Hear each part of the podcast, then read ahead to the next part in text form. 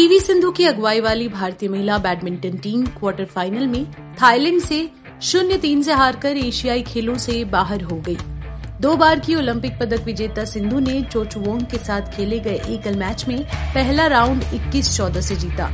लेकिन अगले दो राउंड में सिंधु को 15-21 और 14-21 से हार झेलनी पड़ी। भारत की तरफ़ से पीवी सिंधु अपने प्रतिद्वंदी से एक राउंड जीतने वाली इकलौती खिलाड़ी रही।